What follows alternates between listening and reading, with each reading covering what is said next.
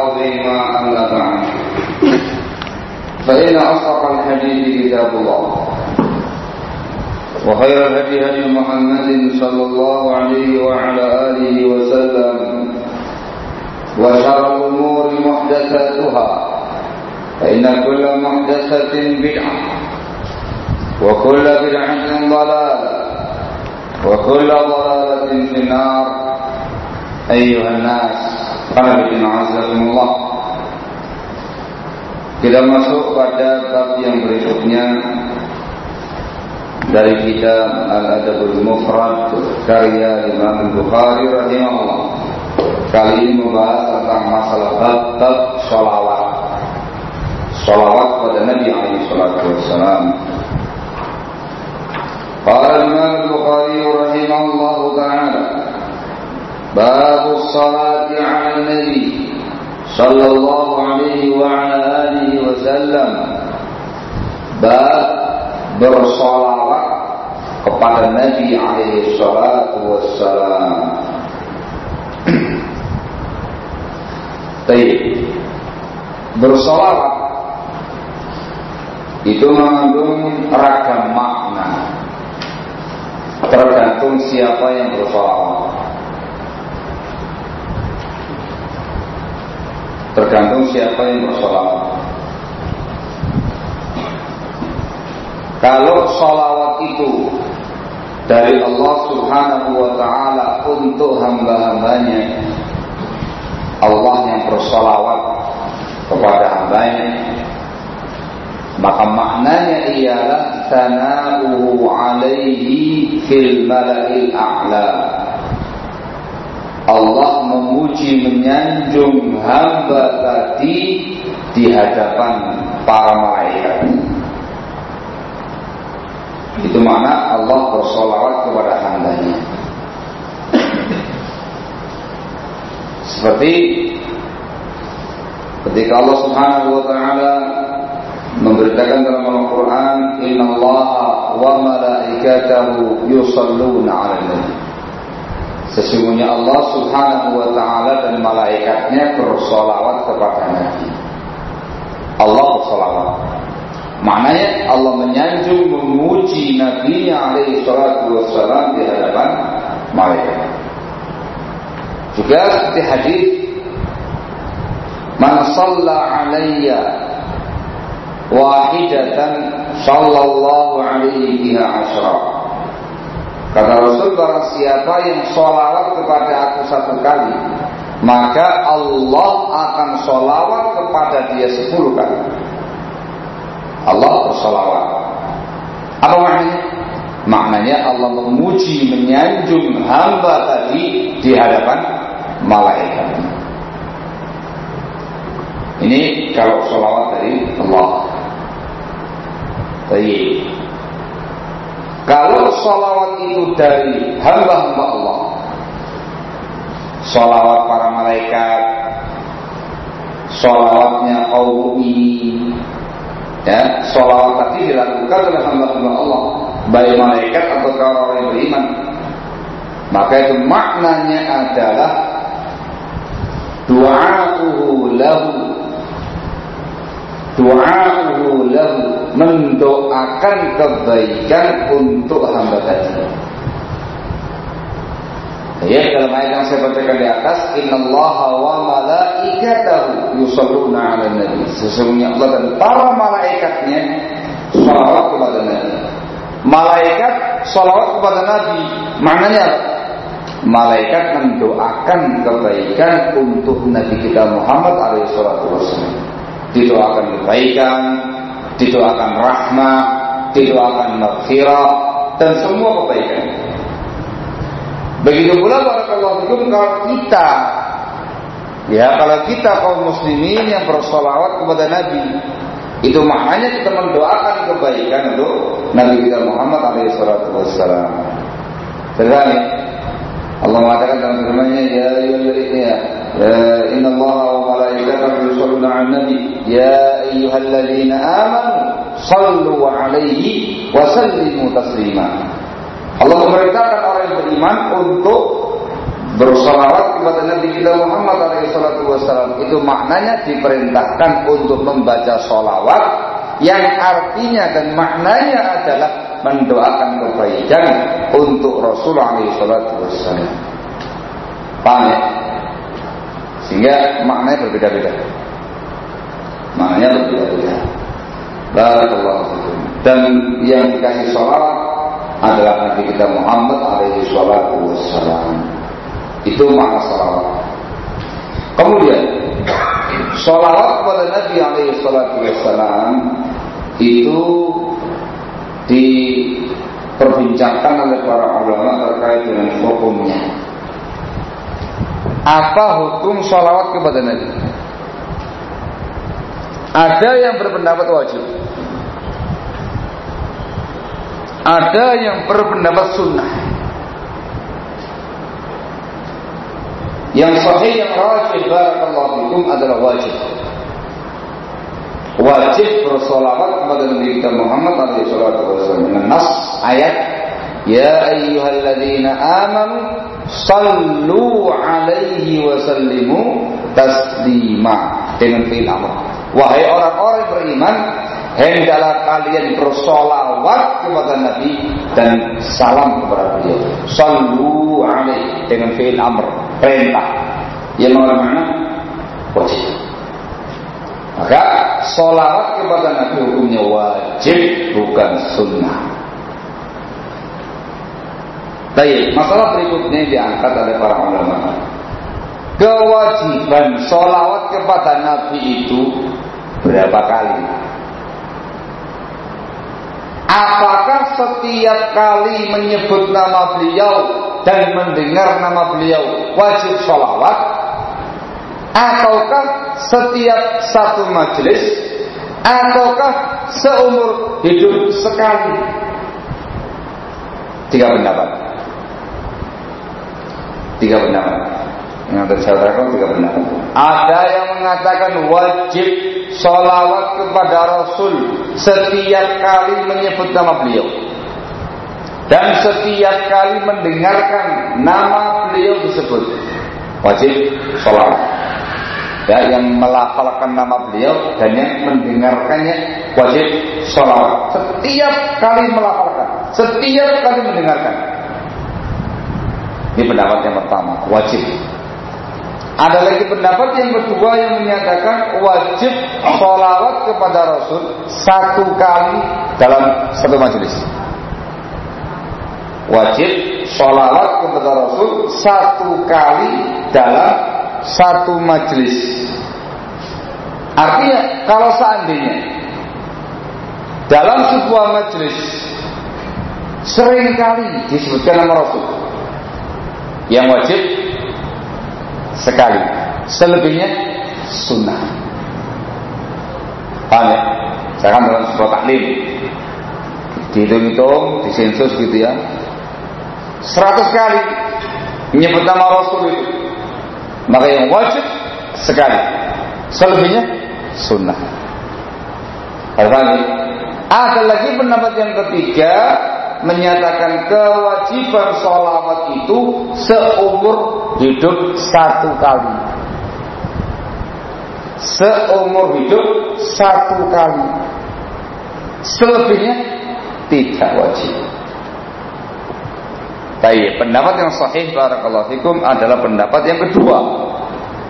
Pendapat yang kedua yang menyatakan kewajiban salawat kepada Rasulullah SAW itu satu majlis satu kali ya satu majlis satu kali halo ini pendapat yang dikuatkan yang dirajihkan oleh Asyir Al-Allama Al-Muhaddis Abu Abdurrahman Muqbil bin Hadi Al-Wadi'i Rahimahullah satu majelis satu kali. Kalau seorang menyebutkan nama Rasulullah SAW, dia bersalawat beratus kali, yang mendengarkan juga demikian bersalawat satu kali merupakan kewajiban, selebihnya adalah sunnah tidak wajib. Namun dianjurkan sangat untuk memperbanyak salawat kepada Rasulullah SAW dikarenakan besar sekali keutamaannya. Kewajiban ini banyak berlaku untuk laki-laki dan perempuan, muslim dan muslimah sama saja. Kemudian dalam sholawat kepada Rasulullah SAW diwajibkan mengumpulkan antara sholawat dan salam. Saudara Nabi ini masalah berikutnya di dalam bersolawat kepada Rasulullah SAW diwajibkan untuk mengumpulkan dua permasalahan, solawat dan salam. Allah mengatakan dalam firman-Nya ayat yang saya di atas, "Ya ayyuhalladzina amanu sallu alaihi wa sallimu taslima." Allah menyebutkan dua perintah. Wahai orang beriman, hendaklah kamu bersolawat kepada Rasulullah SAW dan ucapkan salam kepada beliau. Salawat dan salam. Maka harus ada dua. Paham ya? Membaca sallallahu alaihi wasallam. Paham ya? Atau alaihi salatu wassalam. Yes?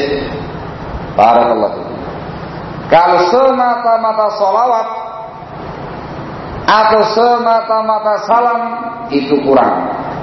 Fihi kusur ada kekurangan padanya dikarenakan berbeda dengan nas ayat tadi. Saudara mengatakan alaihi salam itu kurang ya. Ada satu hal yang belum dia sampaikan yaitu salawat. Paham ya? Harus dua-duanya sallallahu alaihi wasallam atau alaihi salatu wassalam itu dengan nasul ayat kemudian dalam bersolawat kepada Rasul alaihi salatu wassalam disunnahkan dianjurkan pula untuk bersolawat kepada alun nabi. Alun nabi. Keluarga nabi alaihi salatu wassalam.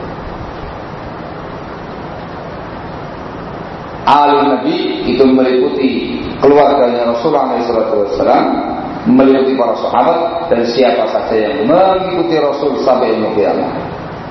Sehingga lafaz salawat yang lengkap, yang wajib dan yang sunnah ia sallallahu alaihi wa ala alihi wasallam. Ya, sallallahu alaihi wa ala alihi wasallam. Semoga Allah bersolawat kepada Rasul dan kepada alun Nabi dan menyampaikan salam kepada beliau. Wallahi ini yang sunnah dan ini uh, yang banyak mengamalkannya barakallahu fikum ialah Syekh Mubil bin Hadi rahimahullah dalam karya-karya beliau. Orang membaca bukunya uh, Syekh Mubil bin Hadi rahimahullah anda akan mendapati salawat itu lengkap. Sallallahu alaihi wa ala alihi wasallam. Itu yang sunnah. Paham ya? Dan yang dibaca oleh ahli sunnah mengulangi kata-kata wa ala. Sallallahu alaihi wa ala alihi wasallam. Diulangi lagi kata-kata alaihi ada faedah dari beliau rahimahullah. Apa namanya? Orang Syiah. Terutama Syiatul Yaman Syiah Zaidiyah. Itu solawatnya menyebutkan nama Ali tapi dengan taba'ala mereka membaca sallallahu alaihi wa alihi wasallam sallallahu alaihi wa alihi wasallam ini orang Syiah maka dalam rangka untuk menyelisih orang Syiah yang dibaca sallallahu alaihi wa ala alihi wasallam. Wadah ini? Tidak juga. Ini terkait dengan apa salawatnya. Baik, baik, Pak. Untuk salawat kepada Rasulullah SAW yang ada contohnya dan yang paling afdal ialah salawat Ibrahimiyah. Salawat Ibrahimiyah yang dibaca oleh setiap orang yang sedang salat ketika dia tasyahud awal atau tasyahud akhir. اللهم صل على محمد وعلى آل محمد كما صليت على إبراهيم وعلى آل إبراهيم إنك حميد مجيد وبارك على محمد وعلى آل محمد كما باركت على إبراهيم وعلى آل إبراهيم إنك حميد مجيد Ini yang paling afdal. Salawat yang diajarkan Rasul alaihi salatu wasallam yang paling afdal, yang paling sahih riwayatnya dalam Bukhari Muslim. Tarik kalau membaca yang ini panjang pas semacam ini, afdal. Tapi kalau membaca dengan singkat, tidak ada masalah. Yang penting ada salawat dan salamnya. Sallallahu alaihi wa alihi wasallam atau alaihi salatu wassalam. Labas. Kemudian barakallahu terkait dengan bab salawat. Ini merupakan ibadah lafziyah. Ya, termasuk ibadah lafziyah, ibadah lesan ibadah lafaz. Yang namanya ibadah harus ikhlas karena Allah semata dan yang kedua harus mencontoh, harus mutaba'ah, harus mencontoh Rasulullah SAW. Artinya di dalam bab solawat sekalipun tidak diperbolehkan mengadakan atau membuat solawat sendiri. Paham? Harus harus salawat yang diajarkan oleh Rasulullah SAW.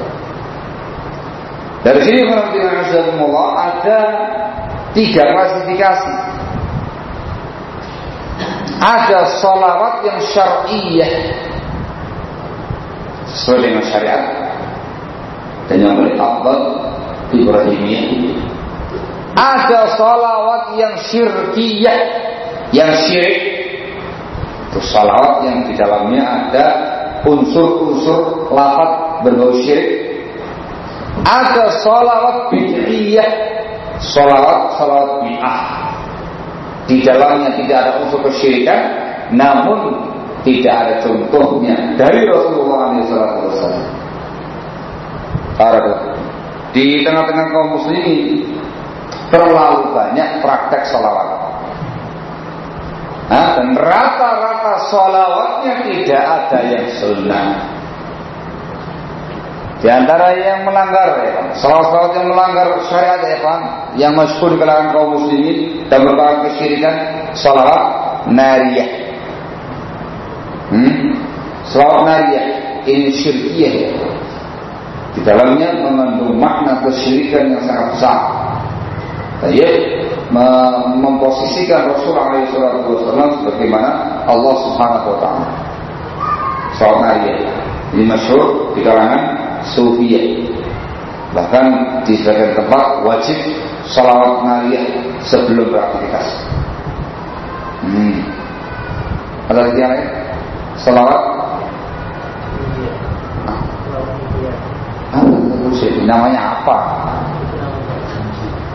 Ya namanya ada, ada nama salawatnya, ada salawat Maria, ada salawat Abbasiyah, ada salawat Sirojiyah, ada salawat Yahya, dan segala macam. Macam-macam itu. Tapi itu kalau kita perhatikan isi maknanya, ada yang syirik, ada yang bid'ah. Paham ya? Maka tidak boleh diamalkan. Ketika ada yang mengatakan, kenapa kamu melarang kami? Kami kan sedang sholawat kepada Rasulullah SAW. Sholawat kepada Nabi itu kan fadilnya besar. Kita mengatakan kita tidak menyalahkan sholawatnya. Sholawat kepada Rasul itu amalan yang mulia, tetapi harus sesuai dengan contoh sholawat yang diajarkan Rasulullah SAW. Yang disalahkan adalah praktek sholawat Anda Kaifiyah salawat Anda yang Anda baca dalam salawat itu yang tidak ada contohnya dari Nabi kita Muhammad SAW. Sehingga ada yang bid'ah, ada yang syirik dan semisalnya. Hmm, yang paling hmm, menyemarakkan bid'ah salawat dari kalangan sufia. Hmm, kita menggunakan bahasa sufia lebih umum. Hmm, dikarenakan sektinya banyak sekte yang banyak. Nah, kalau di Surabaya dan sekitarnya ini yang luar biasa menyemarakkan jamaah Al-khidmat. Al-hikmah al-khidmat. Khidmah. Ayo. Itu lagi ngetrend. Nah, dan tokoh-tokohnya biasanya dari kalangan sufi, para habaib. Dan sekarang ini para hukum laporan dari sebagian uh, sebagian ikhwah kita turunan Arab. Tapi bukan dari kalangan Alawi. Nah baru pulang dari Tegal kemarin pinjam-pinjam dengan beberapa ikhwah yang ngaji gitu yang taklim dari orang-orang turunan Arab. Itu mengatakan sekarang ini Barakallahu sedang disemarakkan dimunculkan para habib anak-anaknya para habaib yang sudah tua-tua itu dimunculkan semua. Yang penting bisa memimpin sholawat yang penting bisa memimpin bahasa Jin selesai. Habib. Hmm, pakaiannya ala Habib imamnya ala Habib itu segala macamnya. Yang penting bisa sholawatan. Ya lalu ya. Rai itu Habib. Allahumma sa'ad. Ala sehingga dalam sholawat sama sebagaimana ibadah-ibadah yang lain. Harus mencontoh Rasulullah SAW ya tidak boleh sembarang sholawat. Harus sesuai dengan sholawat yang diajarkan Rasulullah SAW ada bentuk utamanya disebutkan dalam hadisnya Rasulullah SAW man salla alaiya salatan sallallahu alaihi biha asra. Barang siapa yang bersolawat kepada aku satu kali maka Allah akan bersolawat kepada dia sepuluh kali. Satu kebaikan diganjar sepuluh kali lipatnya baru kemudian ya Pak. Khusus untuk solawat dalam sholat. Indali. khusus untuk solawat dalam sholat baik sholat yang fardu ataupun yang sunnah tidak diperbolehkan ditambahi kalimat sayyidina. Ya itu lafaz yang tidak ada dalam riwayat bahkan termasuk bid'ah kata para ulama. Paham ya? Dalam sholat ini baca ketika ashab selesai membaca salat Allahumma salli ala sayyidina Muhammad wa ala آل سيدنا محمد كما بارك على سيدنا إبراهيم وعلى آل سيدنا إبراهيم إنك حميد مجيد. وبارك على سيدنا محمد وعلى آل سيدنا محمد كما بارك على سيدنا إبراهيم وعلى آل سيدنا إبراهيم إنك حميد مجيد. Penambahan kata-kata Sayyidina dalam sholat, sholat itu bid'ah.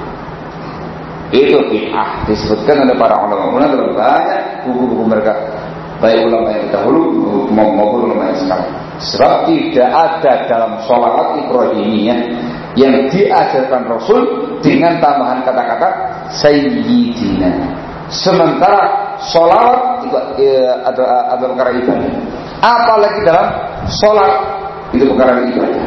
Maka tidak boleh ada penambahan-penambahan dari kita sendiri. Paham ya? Itu dalam sholat.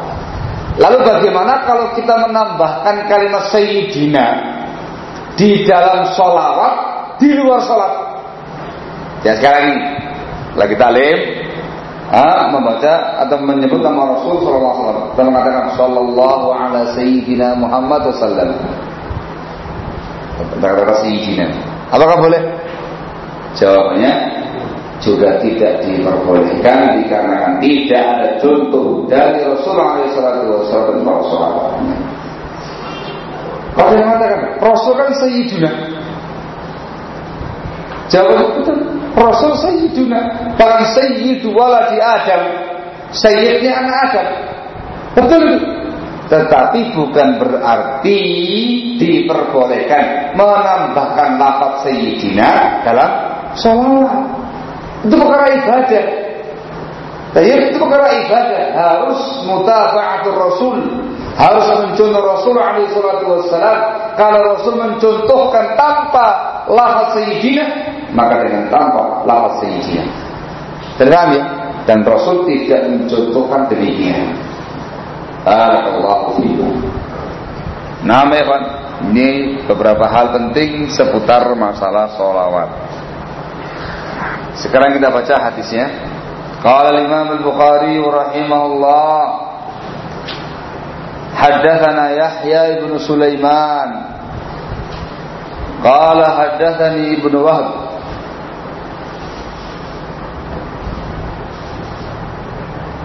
Abdullah bin Wahab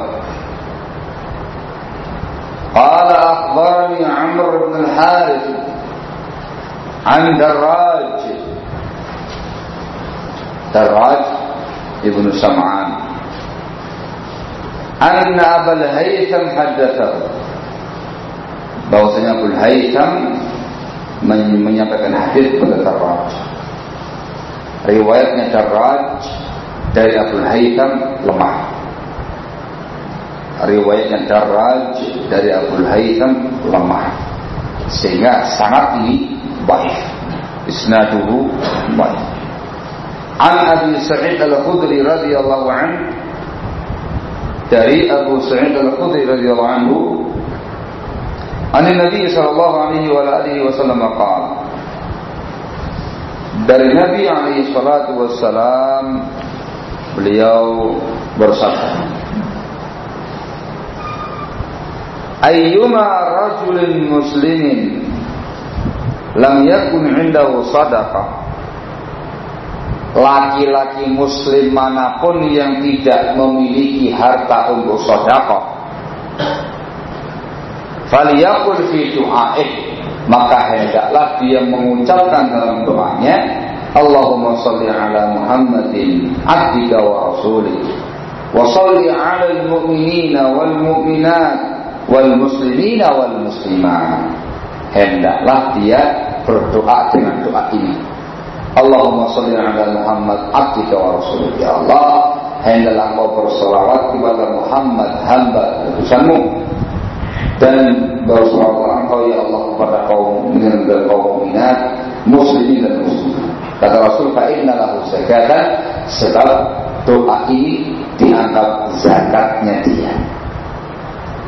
Zakat zakatnya Hadis ini juga memang menunjukkan yang namanya sholawat kepada Rasul dihitung sodako, dihitung zakat. Tetapi hadisnya dhaif, isnaduhu dhaifun. Adapun secara makna sahih. Ya, isnadnya dhaif tapi secara makna sahih. Artinya solawat yang kita lafalkan kepada Rasulullah SAW terhitung sodako. Tidak menggunakan riwayat ini, tapi menggunakan riwayat lain yang sahih dari Nabi Muhammad SAW dalam Bukhari Muslim Rasulullah SAW menyatakan wal kalimatu tayyibatu sadaqah. Ya. Wal kalimatu tayyibatu sadaqah kata Rasul. Ucapan-ucapan kalimat-kalimat yang baik dinilai sadaqah. Ini sahih Bukhari Muslim ini. Sementara salawat termasuk kalimat tayyibah. Nah gitu ya. Maka semua kalimat-kalimat yang baik, semua kata-kata yang thayyibah dinilai sedekah. Maka solawat pun termasuk kalimat thayyibah sehingga dia pun dinilai sedekah. Ini namanya sedekahun bil akmal. Sedekah dengan amalan. Sebagaimana yang saya terangkan pada antum telepon sebelumnya. Sedekah dibagi dua. Yang pertama, sedekahun bil amwal sodako dengan harta benda ya dengan uang dengan harta yang tadi.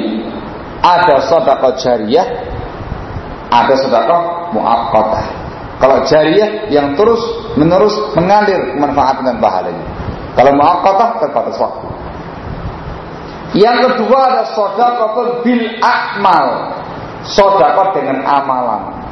Di antaranya yang tadi kita al kalimatu thayyibatu sadaqah kalimat-kalimat yang thayyibah dinilai Sodakoh Sodakoh bil amal. Zikir sodakoh nah, Tasbih, takbir, tahmid, tahlil Sodakoh Ya Amar al mungkar Sodakoh Berdakwah ilallah Sodakoh Berdoa Sodakoh Membaca Al-Quran Sodakoh Berisifar Salawat pada Rasul Sodakoh Ini semuanya termasuk kalimatun thayyibah. Sehingga kalau nggak punya uang,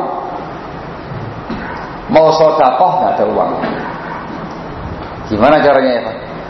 Maka sodakohlah dengan amalan. Di antaranya adalah sholawat.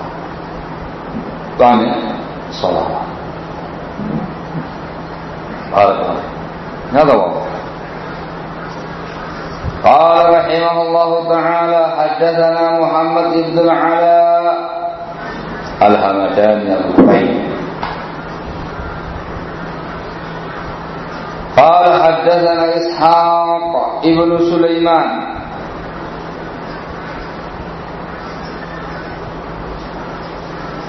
عن سعيد بن عبد الرحمن مولى سعيد بن العاص قال حدثنا حنظلة بن علي عن أبي هريرة رضي الله عنه semua rawinya thiqah dikecualikan Sa'id ibn Abdurrahman Sa'id bin Abdurrahman Maula Sa'id ibn al-As Majhul Nggak dikenal siapa dia sehingga hadis ini isnaduhu dhaif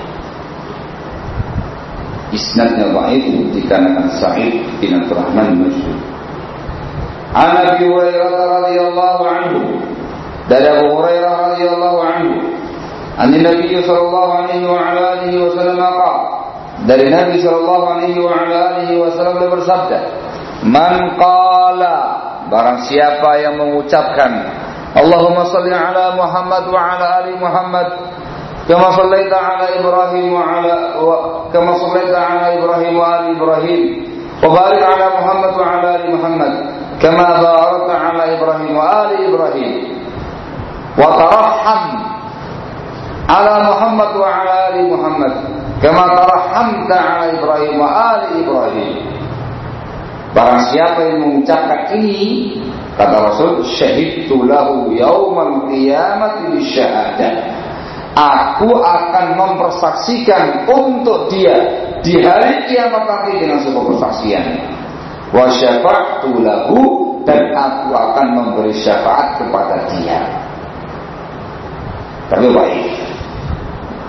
Di sini ada penambahan kata-kata wa taraham ala Muhammad wa ala ali Muhammad kama tarahamta ala Ibrahim wa ali Ibrahim. Ini yang tidak ada riwayat yang sahih yang menjelaskannya. Barakallahu fikum. Baik, terkait dengan masalah fadilahnya dhaif.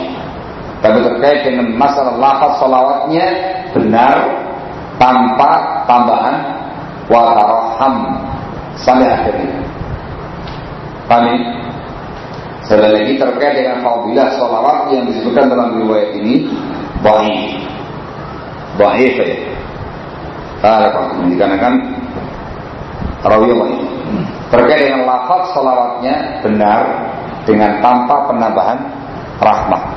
Sehingga dibaca Allahumma salli ala Muhammad wa ala ali Muhammad kama sallaita ala Ibrahim wa ala ali Ibrahim innaka Hamidum Majid وبارك على محمد وعلى آل محمد كما باركت على إبراهيم وعلى آل إبراهيم إنك حميد مجيد ini yang disebut dengan salawat Ibrahimiyah ya disebut dengan salawat Ibrahimiyah kenapa dikatakan Ibrahimiyah sebab di situ disebutkan nama Nabi Allah Ibrahim alaihissalam Baik, ada Lanjut dikarenakan baik. Wa qala rahimahullah taala haddatsana Abu Nu'aim Al-Fadl ibn Bukain Fadl ibn Amr ibn Hammad dikenal dengan Fadl ibn Hudayn. Qala haddatsana Salamah bin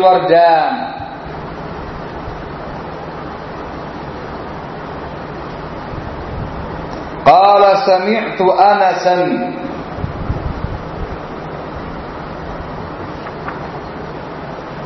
Wa Malik ibn Aus ibn al-Hadathan.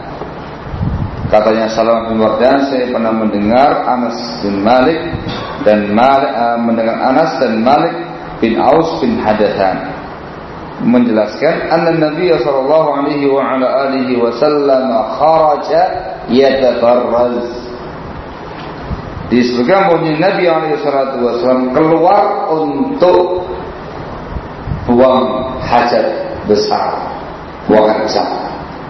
Yatafaras itu BAB falam yajid ahadan yatba'uhu. Namun Rasul tidak mendapati seseorang pun yang mengikuti beliau. Seorang diri keluar untuk buang hajat. Fakharaja Umar maka keluarlah sahabat Umar bin Khattab radhiyallahu taala anhu arba Fa'asba'ahu bifakharatin aw madharah. Maka Umar pun mengikuti Rasulullah SAW sampai di sebuah tempat yang namanya fakhara atau madharah. Fakhara atau madharah tempat bersuci. Fawajadahu sajidan fi masrafin. Ternyata sahabat Umar mendapati Rasul sedang sujud di sebuah masrab. Masrab itu semacam telaga atau empang ya, yang dibuat di sekitar kebun kurma untuk diambil airnya yang tawar itu masrab. Ya, disebutkan Rasul keluar untuk BAB tidak ada seorang pun yang mengikuti beliau. Umar terkejut, langsung keluar mengejar Rasul, mengejar, mengejar Rasul SAW sampai di tempat madhar untuk bersuci. Didapati Rasul sedang sujud di dekat empang tadi. Fatamaha fajala sawara. Umar pun menyingkir, tanaha menyingkir dan duduk di belakangnya Rasul. Itu bunyi. Beliau sedang sujud di dekat empang tadi. Hatta rafa'an Nabi sallallahu alaihi wasallam ra'sa. Hingga Rasulullah alaihi salatu wasallam mengangkat kepalanya. Faqala laqad bersabda, "Ahsanta ya Umar." Ahsanta ya Umar. Bagus kamu Umar. Bagus kamu. Hina wajadtani sajidah fatanahaita anni. Tatkala kamu tadi mendapati aku sujud, lalu kau menyingkir dari aku. Bagus itu. Kenapa kata Rasul? Inna Jibril ja'ani. Sebab tadi Jibril alaihi salatu wassalam datang pada aku. Faqal kata Jibril, Man salla alaika wahidatan sallallahu alaihi biha asyra wa rafa'a lahu asyra darajat. Kata Jibril, Barang siapa yang bersolawat kepada engkau hai Rasul satu kali saja maka Allah akan solawat kepada dia sepuluh kali. Dan Allah akan angkat untuk dia sepuluh derajat.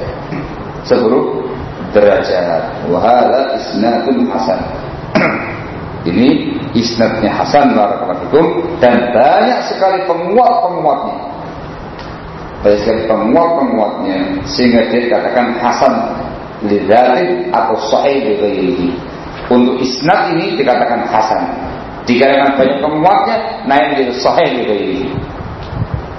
Ada yang sahih karena uh, ada penguat yang lain. Baik, riwayat ini menurut disebutkan oleh Imam Bukhari untuk menjelaskan fadilah salawat. Menjelaskan fadilah salawat. Kata Jibril, Man shalla 'alaika wahidatan sallallahu alaihi biha asra wa rafa'a lahu asra darajat. Dua keutamaan. Barang siapa yang salawat kepada Rasul satu kali, maka Allah akan salawat kepada dia sepuluh kali Dan yang kedua, Allah akan angkat untuk dia 10 derajat. Itu harus satu salawat.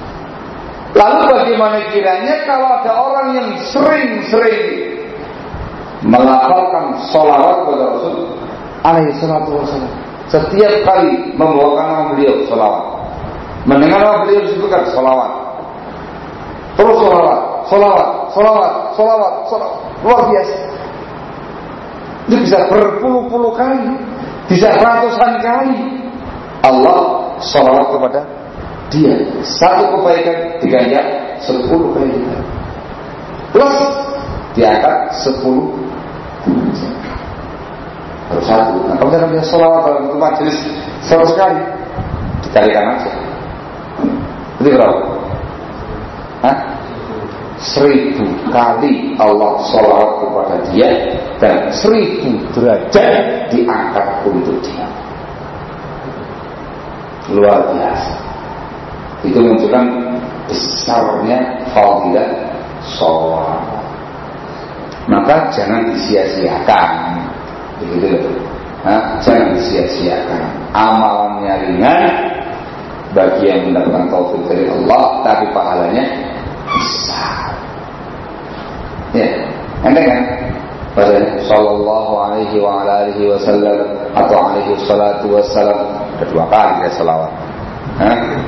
Atau diem aja Lalu Allah Jangan di Dari sini orang asyarakumullah disebutkan faedah penting pada para ulama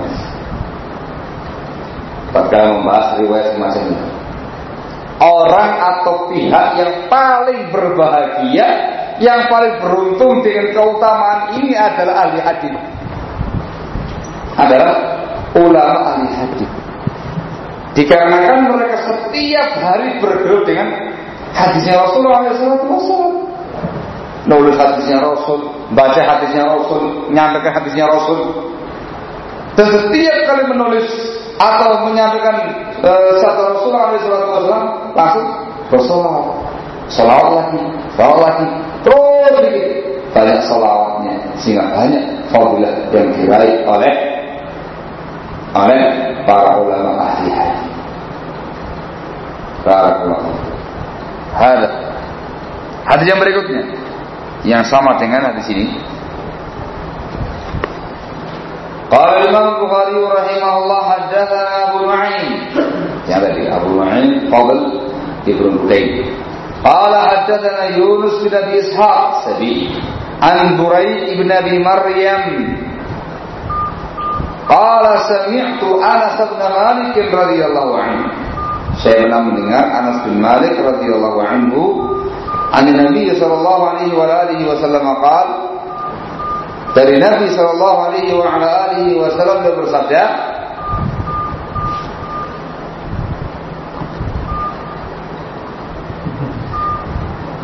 Kata Rasulullah SAW Man salla alaiya wahidatan Sallallahu alaihi asra' wa hatta anhu asra Kata Rasul barang siapa yang sholawat kepada aku satu kali maka Allah akan sholawat kepada dia sepuluh kali. Dan Allah akan hapuskan dari dia sepuluh kesalahan.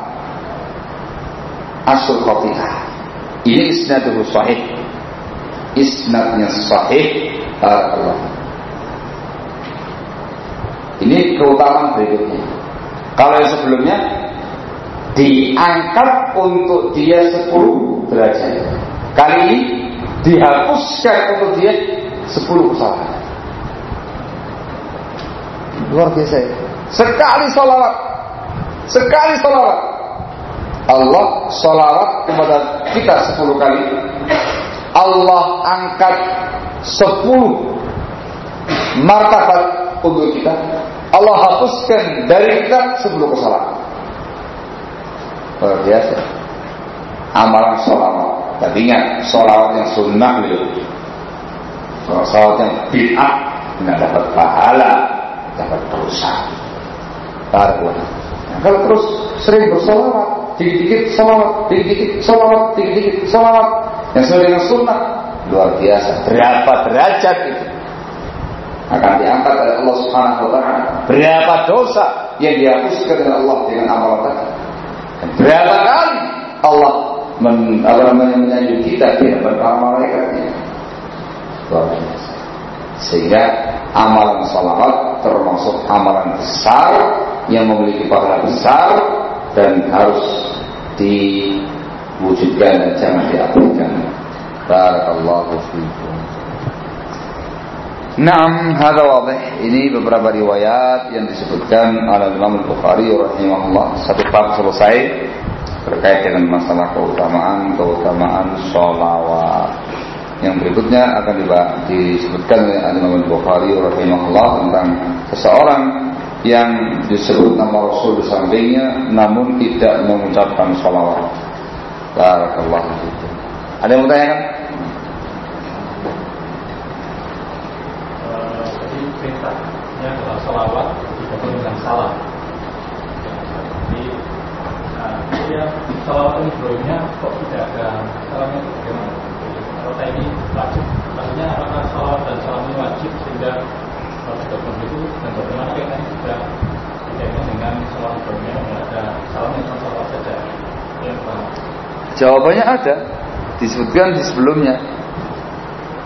Pada pembahasan tasyahud.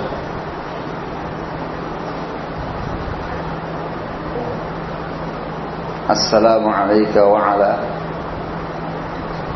ah, ibadillah salihin.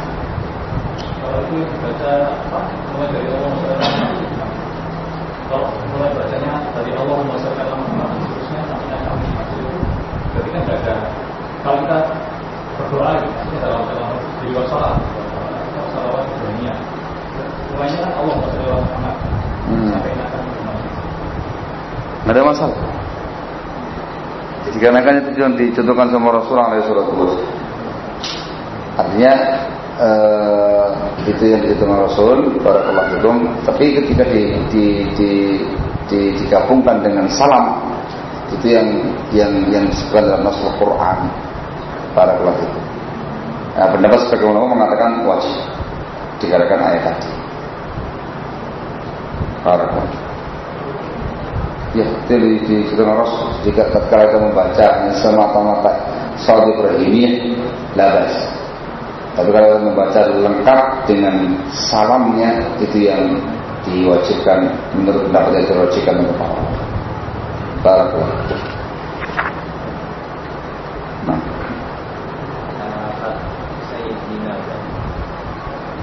Kadang buku-buku ulama kita itu ada mukadimahnya ini kadang di ada syaratnya kata-kata sayyidina terus apa buku itu langsung kita tolak mentah-mentah iya enggak sih. Maksud segitu. Enggak sih. Itu pembahasan di luar sholat. Di luar sholat. Eh, sholawat yang di luar sholat dengan penambahan sayyidina.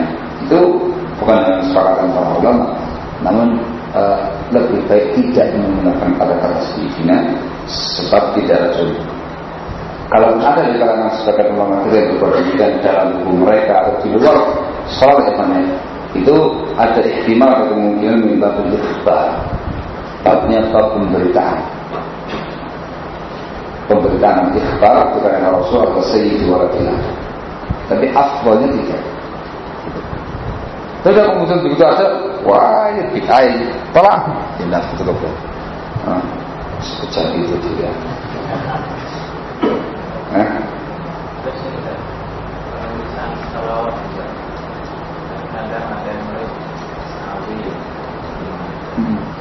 Itu dibahas panjang oleh para ulama. Bagaimana e, penulisan sholawat dengan singkatan SAW atau solam dalam bahasa Arab solam sod lam ain mim itu bahasa banyak di kalangan para ulama sebagian ulama kita mengatakan boleh dikarenakan maknanya yang dikehendaki adalah salawat. Dan itu semata-mata rumus saja. Semata-mata rumus saja gitu. apa arti sebuah rumus? Apa arti sebuah singkatan? Yang penting buat gitu. yang penting adalah inti dan maksudnya adalah salawat. Ini pendapat sebagai ulama. Tapi kebanyakan ulama kita menyatakan tidak cukup kata-kata solam itu tidak mewakili sallallahu alaihi wa ala alihi wasallam. SAW saw itu juga demikian paham ya? Tapi harus lengkap. Sallallahu alaihi wa ala alihi wasallam. Sekarang sekarang ini gampang kan sudah dibikin konsep salawat tinggal di enter.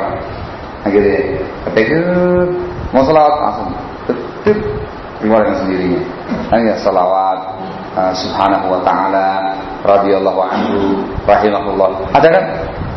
Nah, iya. Ada apa ada? Ada kan? Nah ini apa nih salawat. Keluar sendiri. Canggih ya dimanfaatkan.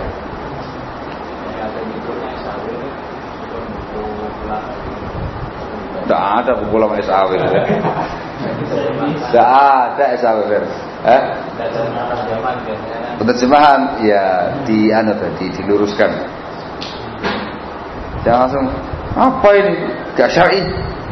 Buang. Ya nggak jangan begitu. Diluruskan terjemahan tadi. Ya diingatkan supaya jangan apa namanya SA bisa aja terjemahan tapi ketika selawat dibikin teks Arab. Pengen hobilah atau pengen tidak nah ini. Pengen hobilah ya dengan cara tadi.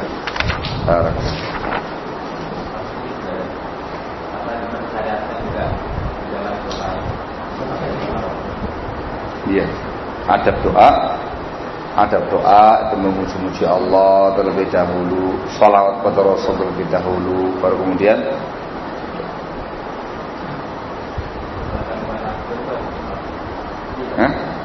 Di antara hari yang di antara uh, waktu yang diafdalkan salawat hari Jumat.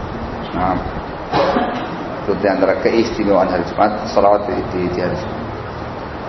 Jadi sendiri-sendiri ya, bukan berarti mengadakan majelis salawatan sendiri sih selawat dengan sendiri sendiri nah kemudian ayo masih selawatan dari Jumat kumpul semuanya Allah ala Muhammad dan enggak sih eh? gimana untuk menaikan hari Jumat juga kan dua kali.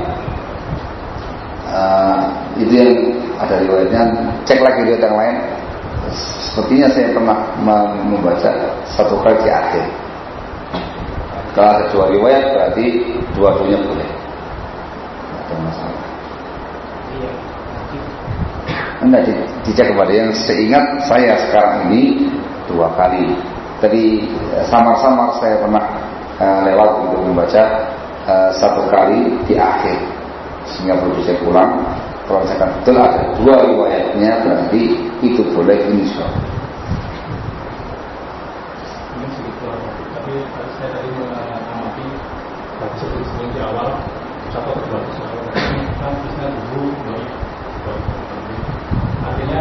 dua kan semuanya siko kecuali satu orang ini majul itu saya kok bisa orang-orang siko ini meriwayatkan hadis yang dari orang yang majul itu bagaimana Iya mungkin saja. Itu terkait dengan kaidah. Ya bisa saja. Ya bisa saja. Niatnya bisa. ya bisa saja. Jadi dulu para ulama itu, para ulama itu kan mengumpulkan riwayat, ya mengumpulkan hadisnya Rasulullah SAW. Dia pribadi secara martabatnya dia rawi yang tidak. Tapi ketika dia mengambil ilmu dari guru, kadang gurunya masyhur, kadang gurunya satu yang nggak terkenal gitu, tapi dia punya riwayat. Ada ya, diambil sama dia, diambil sama dia. Para Dikarenakan ulama yang lain tidak kenal siapa orang ini, jadi katakan masyhur. dikatakan masyhur. Jangan mas, bisa jadi ulama yang kita atau rawi yang kita meriwayatkan dari rawi yang baik. Nah, tujuannya kita itu mengumpulkan riwayat, mengumpulkan semuanya terkait dengan kok bisa masyhur itu pembahasan di kalangan para ulama terkait dengan penilaian seorang rawi. Dengan banyaklah itu urusannya terkait dengan hukum hadis. Ketika sebuah sanad dihukum waif, isnadul waif belum tentu matanya. Ya. Ketika dikatakan isnadul waif, sanatnya waif, ada rawi yang waif, itu belum tentu matanya waif. Bisa jadi makna pada matan tadi dikuatkan dengan riwayat-riwayat yang lain atau keterangan-keterangan yang saya katakan ini istilahnya waif, tapi secara makna sahih. Karena selawat termasuk kalimatul thayyibah. Paham? Mana? Tentang penyebutan dan bukan orang atau yang lain, misalnya Nuh alaihi salam. Gimana mana?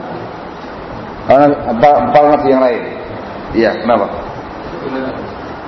Ya untuk para nabi yang lain didoakan uh, salam kepada mereka dan tidak ada kewajiban harus mengumpulkan antara salawat dan salam. Yang ada nasnya dalam Al-Quran untuk Nabi kita Muhammad alaihi salatu wassalam. Jika terkait dengan mereka kita bisa kita katakan alaihi salatu wassalam atau alaihi salam. Ada masalah. Nah, terkait dengan sahabat Ali bin Abi Thalib ya, sebagaimana sahabat yang lain didoakan dengan at-taraddi radhiyallahu anhu. Adapun karramallahu wajha itu tindakannya orang Syiah. Nah, yang banyak demikian itu di Yaman. Syiah Zaidiyah yang ikut pemahamannya Al-Hadi, Yahya Al-Hadi. Uh, sekiranya disebutkan Hadawiyah. Karramallahu wajha itu disebutkan oleh para ulama kita termasuk uh, ciri khas orang Syiah. Begitu pula ketika menyebut nama Ali bin Abi Thalib dan Ali salam juga merupakan ciri khas orang Syiah. Terus bagaimana? Ditinggalkan yang yang yang betul mendoakan sebagaimana para sahabat yang lain radhiyallahu anhu wa Allah ini gimana Pak Ismail? Kalau dalam sholat, sholat biasa. Cuma kemudian imam itu membaca ada ayat yang menyebutkan nabi. Ayat nabi. Apa kita disunahkan untuk Aisyah Ya enggak, ya enggak. Sepengetahuan saya tidak ada keterangan seperti itu. Riwayat hadis dan sebagainya. Jadi macam Misalkan dia membaca Ya ayyuhan nabiyyu lima tuharrimu ma halallahu laka tabtaghi mardata azwajik? Ya ayyuhan nabiyyan gitu Tahu kan? Sallallahu alaihi wasallam Tidak ada. Itu Diam aja Dikarenakan itu sholat Sehingga harus ada nas khusus Yang mengizinkan lafaz tadi. Karena enggak ada Diam aja Diam aja Ada lagi Haji? Eh? Kadang-kadang kalau kita di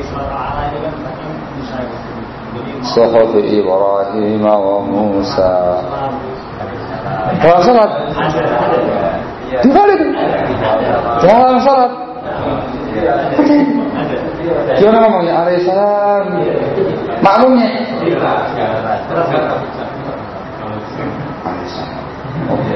Keajaiban Ini di mana ini? Di mana ini?